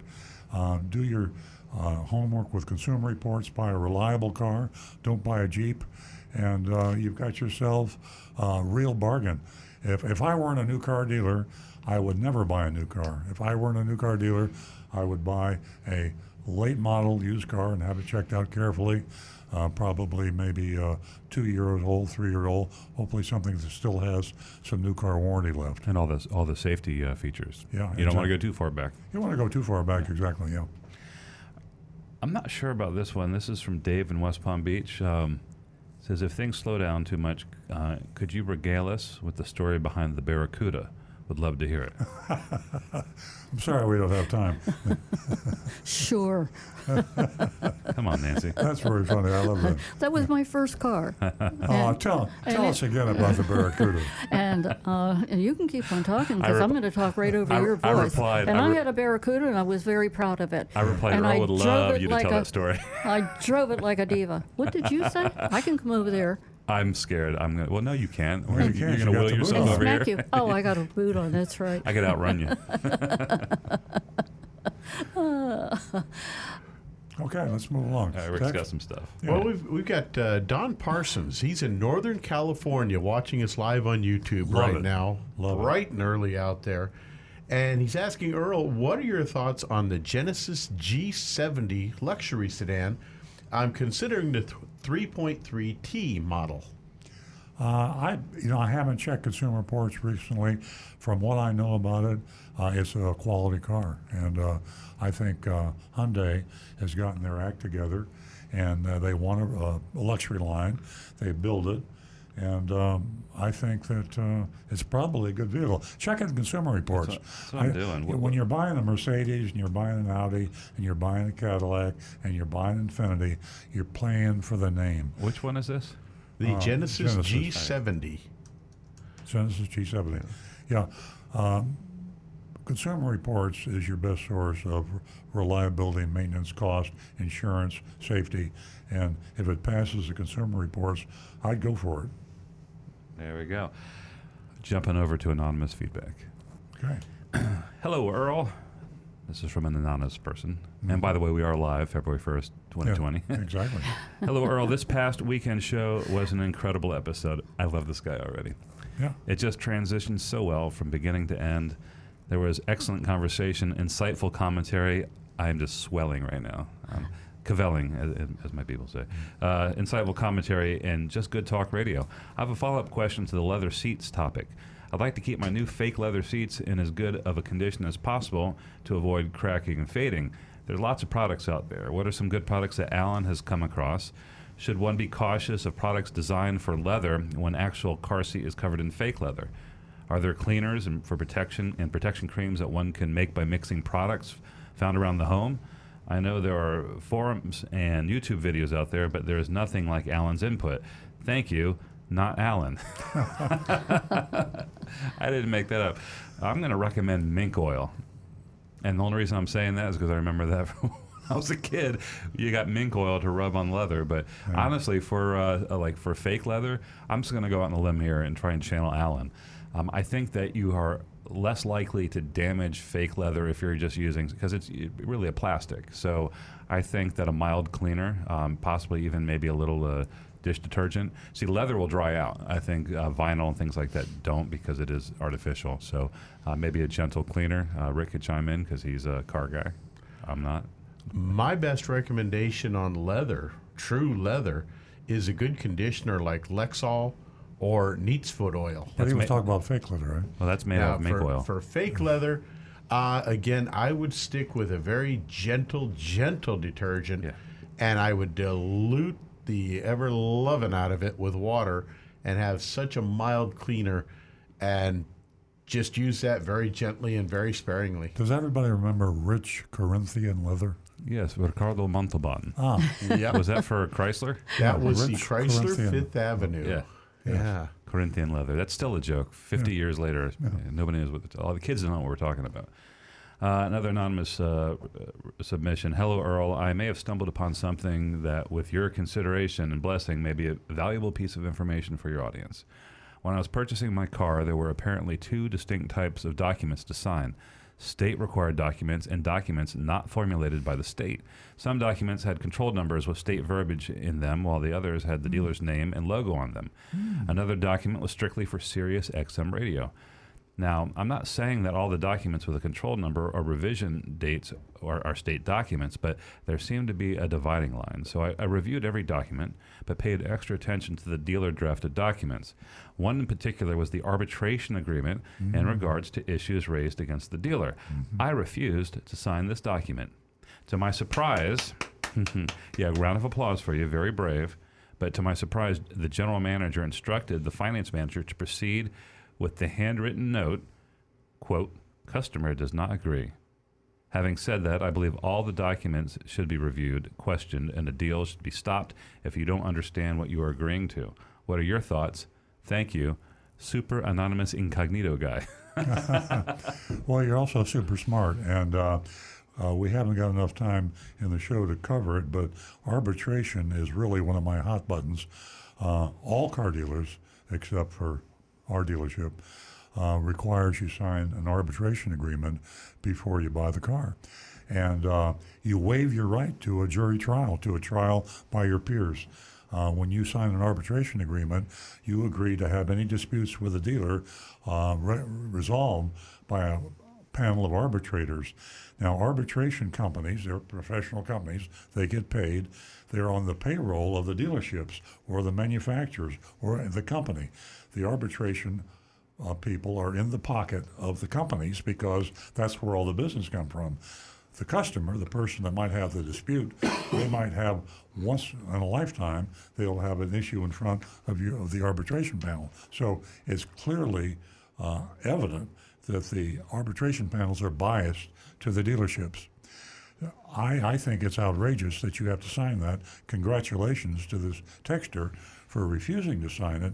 And if you read the vehicle buyer's order, when you buy a car, it will be right there. I recommend you cross it out and say, I'm not buying the car. Uh, if you make me sign this arbitration agreement, because if you screw me, I want to be able to sue you and take you to court, and I'm not going to waive that right. As an American, I won't Yeah. wa- waive my rights. That whole that whole topic just kind of rubs all of us the wrong way here. Yeah, yeah. It, it does. It, it's if all the bad things car dealers do, taking away one of the fundamental rights in the Constitution Yeah. is a right uh, to a. And the lawyers had it too. When we dropped the arbitration fee from our agreement, what did our lawyers say? Oh, you can't do that. Yeah. No, you can't do that. You're going to get sued by everybody. And you know what? We don't ever get sued. Yeah. Well, we have. Well, you know. but we're always right. We, well, we. yeah. I'm just kidding. Yeah. Um, circling back to the question about the Hyundai Genesis, I looked on Consumer Reports and it gets a really good score. Um, it gets a five out of five on predicted reliability. Um, it gets a, f- a 74 out of 100 on the road test, uh, but that's a subjective opinion, even by Consumer Reports. And the predicted owner sat- satisfaction is a four out of five, and it gets an overall 82 score in the range of all their te- tested luxury vehicles. Um, it goes from 51 up to 88, so it's on the upper end of the luxury vehicles um, by Consumer Reports. Go buy that Genesis. Great car. Yeah. Hey, we're running out of time here. I think we better do our mystery shopping report. Absolutely. And we Yeah. can come back to the text later. Yeah, yeah. Okay? Uh, mystery shop of CarMax in Boynton Beach. And it was another Takata test. The recalls keep coming. Last week it was Honda and Toyota recalling six million. 6 million, six million vehicles Count 'em. for Six million. defective airbags. Toyota, Toyota's recalled airbags uh, may not deploy properly due to a defective electronic control unit. Honda's problem was a new twist on the old familiar Takata issue. In this case, improperly sealed airbag inflators may either deploy too forcefully or not forcefully enough. It's a mess, truly. And just before these massive recalls, yet another round of Takata recalls were in the news, affecting 10 million. I just said six, now I'm saying 10 million. I mean, it just sounds like like all the cars. every car, yeah. Yeah, every car, including Subaru, Volkswagen, Honda, Toyota, and Nissan. What's more, Nissan just added another 300,000. Sounds like a drop in the bucket. We're talking 10 million, 30 million, another 300,000. Who cares? You know, folks, only 25% of those cars will ever be fixed. Only 25%. 75% of them will never get fixed. Rick? I just did a recall the other day on a 2003 Tundra hmm. that the recall has been out for over 10 years. Yeah, there you go. Hmm. Yeah. Lucky guy. Hmm.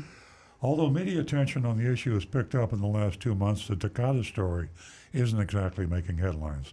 The most recent story on CNN.com was on January 22nd, buried deep in the business section. FoxNews.com posted a New York Post auto section piece on the Toyota and Honda recalls on January 23rd, and USA Today ran a piece on a January 9th, deep in the money section. I mean, And nobody goes to these no, sections. no, no. They got, and you know what's on the front page. Yeah. It's if it bleeds, it leads. If you have uh, anything that's controversial, anything that'll turn your stomach, get you mad, they got to sell newspapers. They got to sell advertising. It's terrible. They don't care about your life or the recalls. Uh, it's just a sad They're focusing situation. on the coronavirus, which has killed 0.000000001 percent of Yeah. the people in Takata Yeah. crisis. Despite the apparent apathy, we have actually been able to report some good news on the show. The last two Takata themed mystery shops resulted in passing grades. Very encouraging. Uh, Greco, Chevrolet, and Wallace Mazda both disclosed the recalls and in order to fix the defect, uh, offered to fix the defect for our shopper before delivering the vehicle.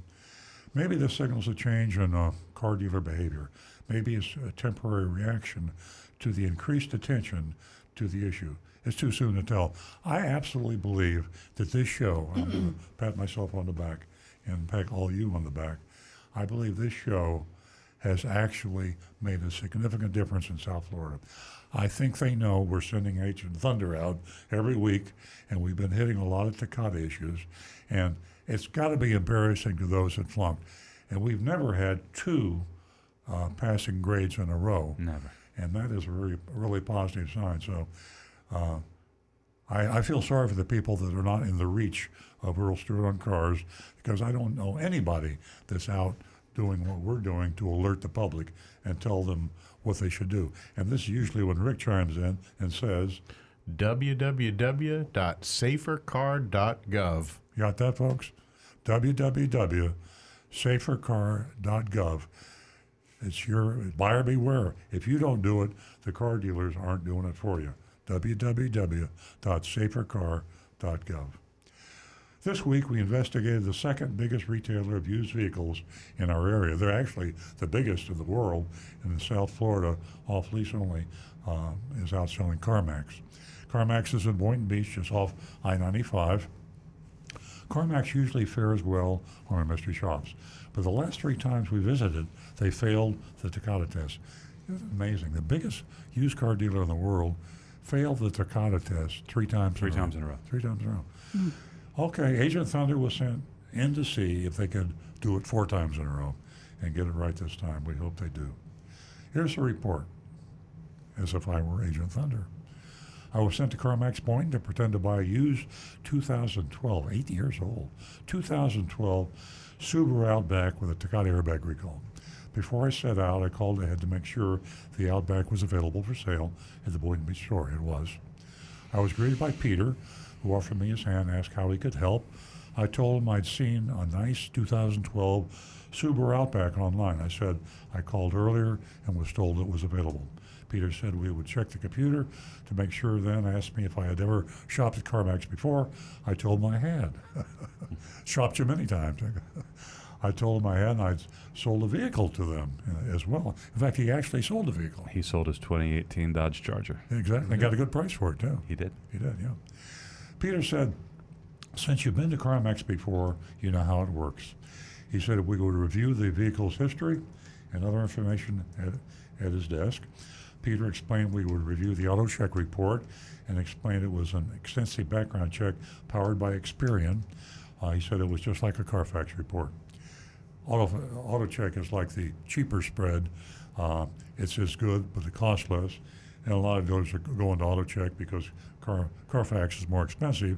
One of the reasons being they spend a lot of money on advertising, and people are impressed with the word Carfax. But auto check is a good report.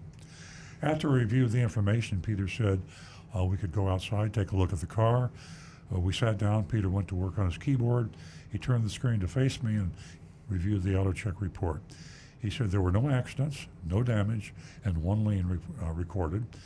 Uh, he then said there was one open recall and asked me to um, give him a second to print it out for me.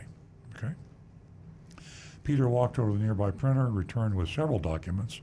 He sat down and explained that the Outback had an open Takata airbag recall. How refreshing. He handed me a copy of the auto check report and a recall information pamphlet.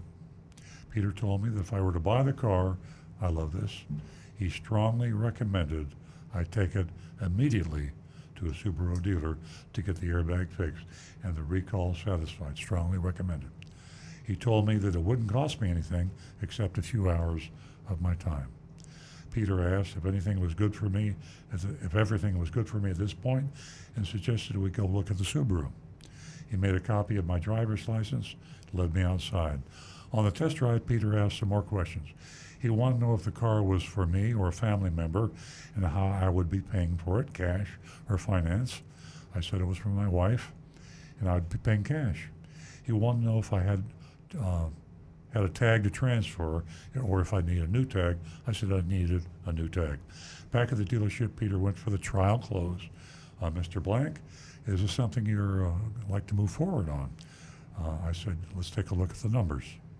We re-entered the showroom. Peter offered me a seat, He left for a few minutes or two while he went to get a worksheet. He returned with a worksheet, asked me again if I would take it today if the terms were acceptable. I said, I may need to wait until the next day.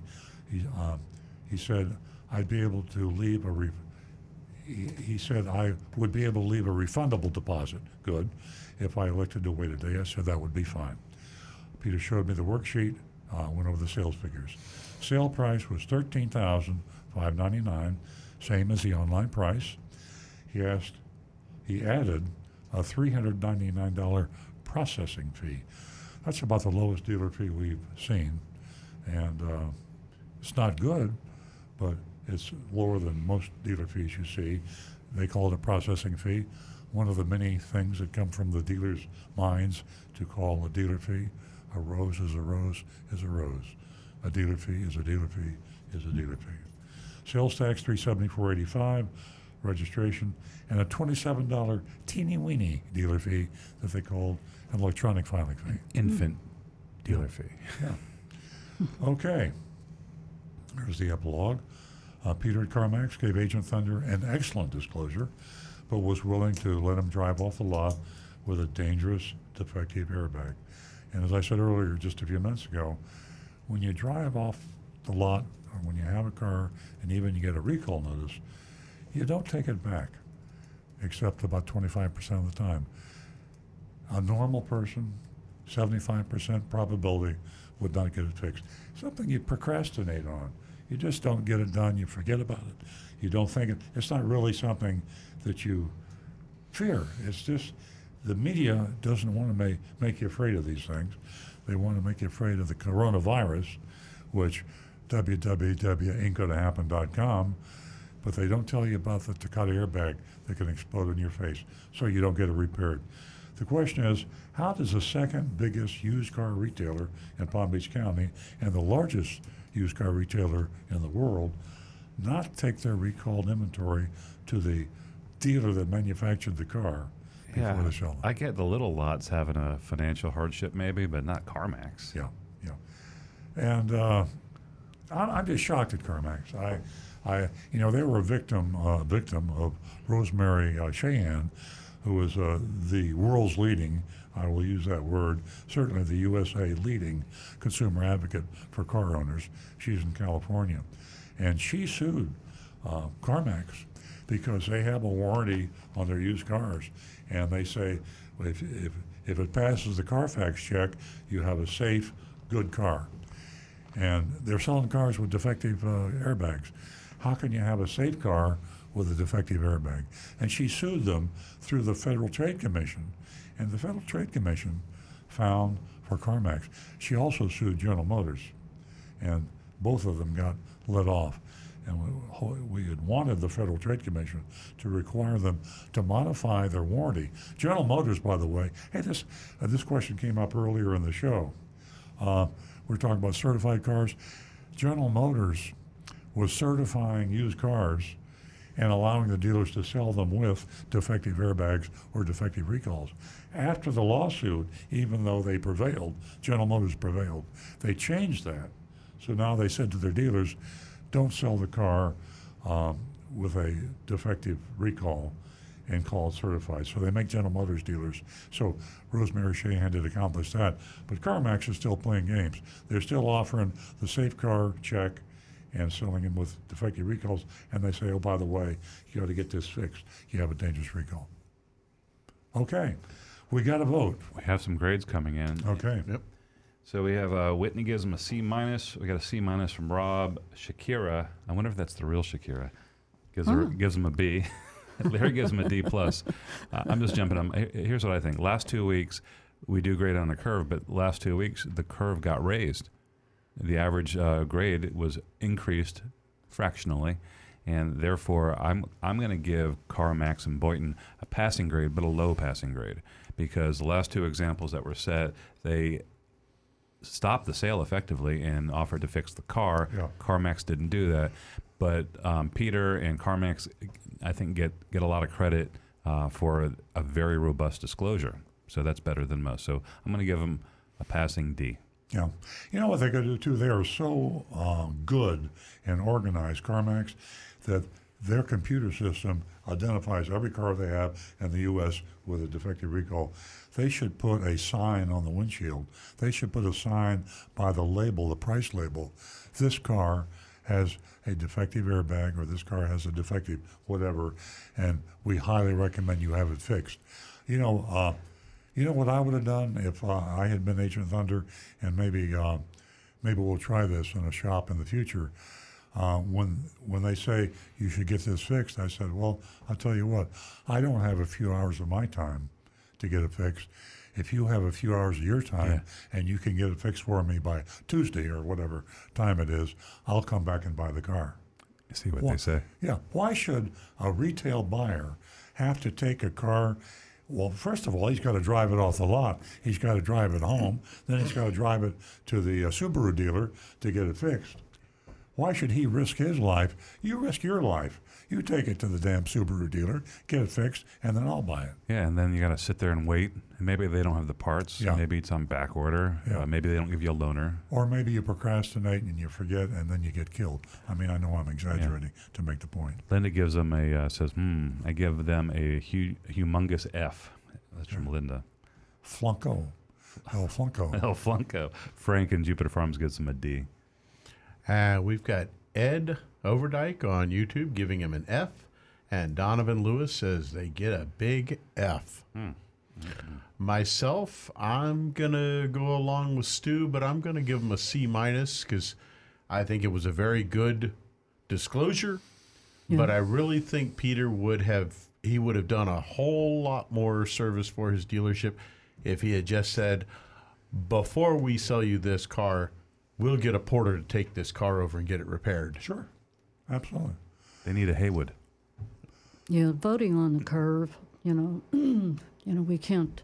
Well, my uh, my vote is a uh, a D. I'm, I'm, I'm going to go with Rick a C minus. Uh, I, I could do D, but I'm going to give him a C minus. You know, uh, when people call me all the time about used cars, I always tell them CarMax, and I and I, I give them the buyer beware speech too. But they really are, uh, they really are a good place to buy a used car, with the exception of their uh, dereliction of duty on the airbag recall or the dangerous recall, because it applies to all recalls. Okay. That's Let's- fair. Let's go back to uh, answer some text. Yeah, there's a anonymous feedback that, that came in. Wanted to get to. Okay, I lost my spot. Hello, Mr. Earl. I missed last week's live show, but I'm glad that your shows are recorded and uploaded to SoundCloud. I listened to the recording last night. That was a great show. It was engaging and seemed to flow a lot better uh, between your discussions, the callers, the social media than previous shows. Before I knew it, the two hours are up. In regards to a follow up book title, I'd like to suggest Earl Stewart, On the Road to Recovery, Confessions of Recovering Car Dealer, Disclosure of the Dealer's Sins, or Confessions of Recovering Car Dealer, Full Disclosure. Thank you. I love it. Yeah. Boy, we're really getting some good suggestions. That was better than the one I sent you in the email. Said uh, uh, confessions of recovering car dealer. Dot dot dot. The exorcism. Well, it did conjure up very terrifying images in my head. I sent you a picture of Linda Blair's head, uh, a gif of the, of the Oh. head turning around. I don't know. Maybe we could Photoshop pea soup, you throwing up pea soup in, uh, in someone's face. That so you're going to take them out of the confessional box? Somebody uh, Somebody sent in that was Uh, a- le- said a le- that was a creepy Yes. book cover. Yeah, this time around, can you choose a less creepy picture? I, I can see what they're saying. You're kind of peering out from I the was, dark. I was, you know, I was proud of that. That that uh, concept was my idea, wasn't it?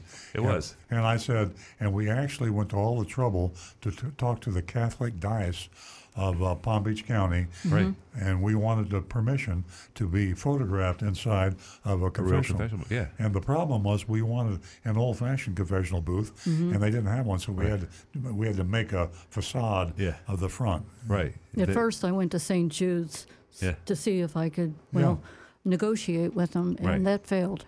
yeah, you can't really see through those things. It's a lot, they're, they're, they're a lot more private.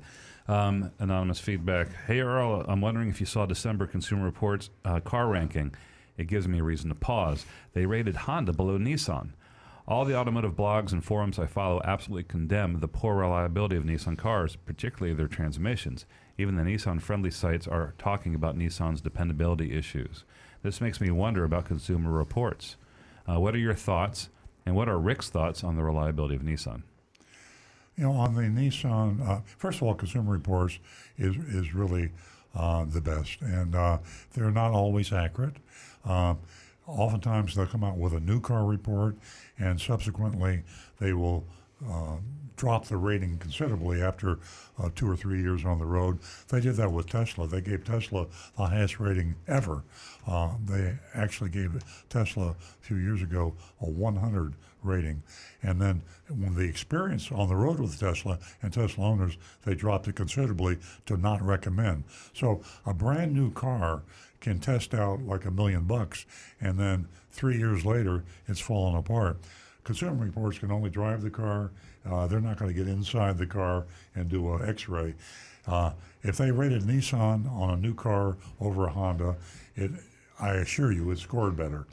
If I were Ghosn to buy a new car, I'd buy the Honda anyway. Uh, it'd be. I just think Hondas have proven themselves year after year as being a, a superior car. Plus, the Nissan is hanging on by a thread. They have all sorts of problems in the leadership, and there's a lot of talk about Nissan going bye bye. You got you got uh, going on the lam Yeah. Yeah. in Lebanon. I gotta, Okay. I gotta, I gotta show this. This is the book cover, Oh, that's creepy. the creepy book cover. Oh, Look at those eyes. Yeah. Quit looking at me. penetrating. That's uh, that's uh, my younger brother Josh uh, posing as the priest there. Yeah. I'm just You can buy this book online, Amazon, Amazon.com. All proceeds go Okay. to Big Dog Ranch. Thank you so much. Thank you, Rick. Uh, you know, first and foremost, I want to thank 95.9 and 106.9 right here, the Oldies channel. And thank you for hanging in with us and putting us back on the air this morning. Thank you, Mike. Thank you for all you do. Thanks, and Jonathan. thank you to the listeners. Uh, we'll see you right here next week.